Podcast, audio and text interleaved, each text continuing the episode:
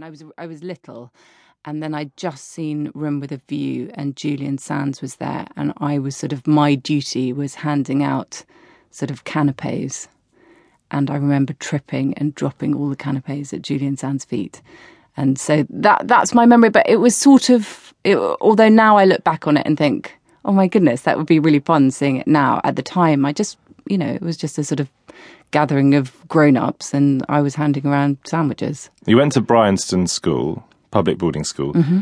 Was there any interest or awareness amongst your peers of your famous relatives? Your father, Edward Fox, your uncles, James and Robert?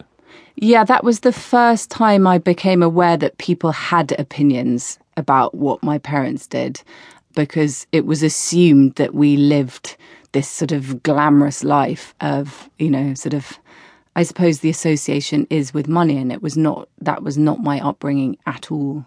And so people sort of, I think, were quite surprised when mum and dad would turn up in a clapped out Volvo and they were expecting sort of limousines because I guess children of that age think, you know, acting films will come with that. And it's so not my, it was not my experience and never has been. I'm guessing the answer to this is going to be no because I've read about you. But was there a little voice in your head from an early age that whispered, I'm going to be an actress when I grow up? Absolutely no. Uh, there was a loud voice saying, don't do it. Because I'd seen the highs and lows of the profession. I'd seen the great times when mum and dad were working and having a really good time, but also it was difficult being away from family and I'd also seen when they were not working and when actors are waiting for the phone to ring and their agent to say, Hey, you've got an audition or you've got a job, you know, and so yeah, the rose tinted spectacles about the profession were truly off and I didn't want to do the same thing as everyone else had done because I thought that would be a huge pressure. So I followed the school system, the university system, put myself under way too much pressure um, with work. And um, so then when I got offered a holiday job in Pride and Prejudice, I took it because it was not bad for a holiday job. well, better than waitressing because I was a truly terrible waitress. This um, is while you were at Oxford. Yeah, studying English, and um, and so I took the job without really knowing what I was doing, and I didn't realise that what would happen from that I guess because it was very successful. Thank you. Colin Firth, Jennifer Reilly. You were the sister and, of Colin Firth, yeah. You the sister of Mr. Darcy. So by default, I got an agent, and then mum and dad were like, you know, just forget acting now, just finish your degree.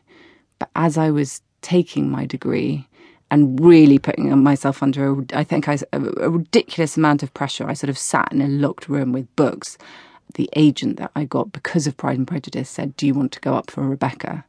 And Rebecca, that part of Mrs. De Winter, was the part that my mum played 20 years ago.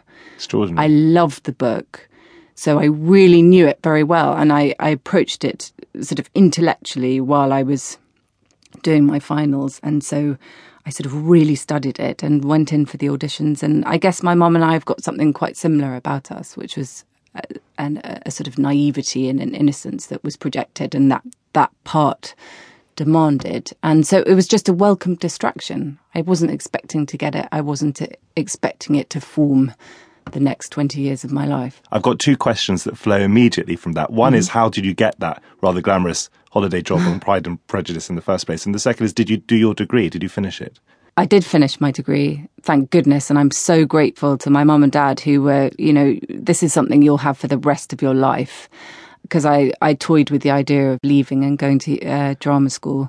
But now I sort of understand, I suppose, from having a daughter myself, I want her to feel that she manages to complete things and doesn't, and has options with life. And so I think although I have pursued acting, having the university degree is a sort of insurance in case one day I want to do something else. I yeah. hope. I'm crossing my fingers at this moment. Um, and uh, this is like doing an audio play, isn't it? yeah. People can't see what you're doing. and then getting the part of Pride and Prejudice, Simon Langton, the director, I, he actually directed Mum in Rebecca, and I hadn't seen him for years and years, but he knew that I played the piano. They needed someone who was older but looked young and who could play the piano.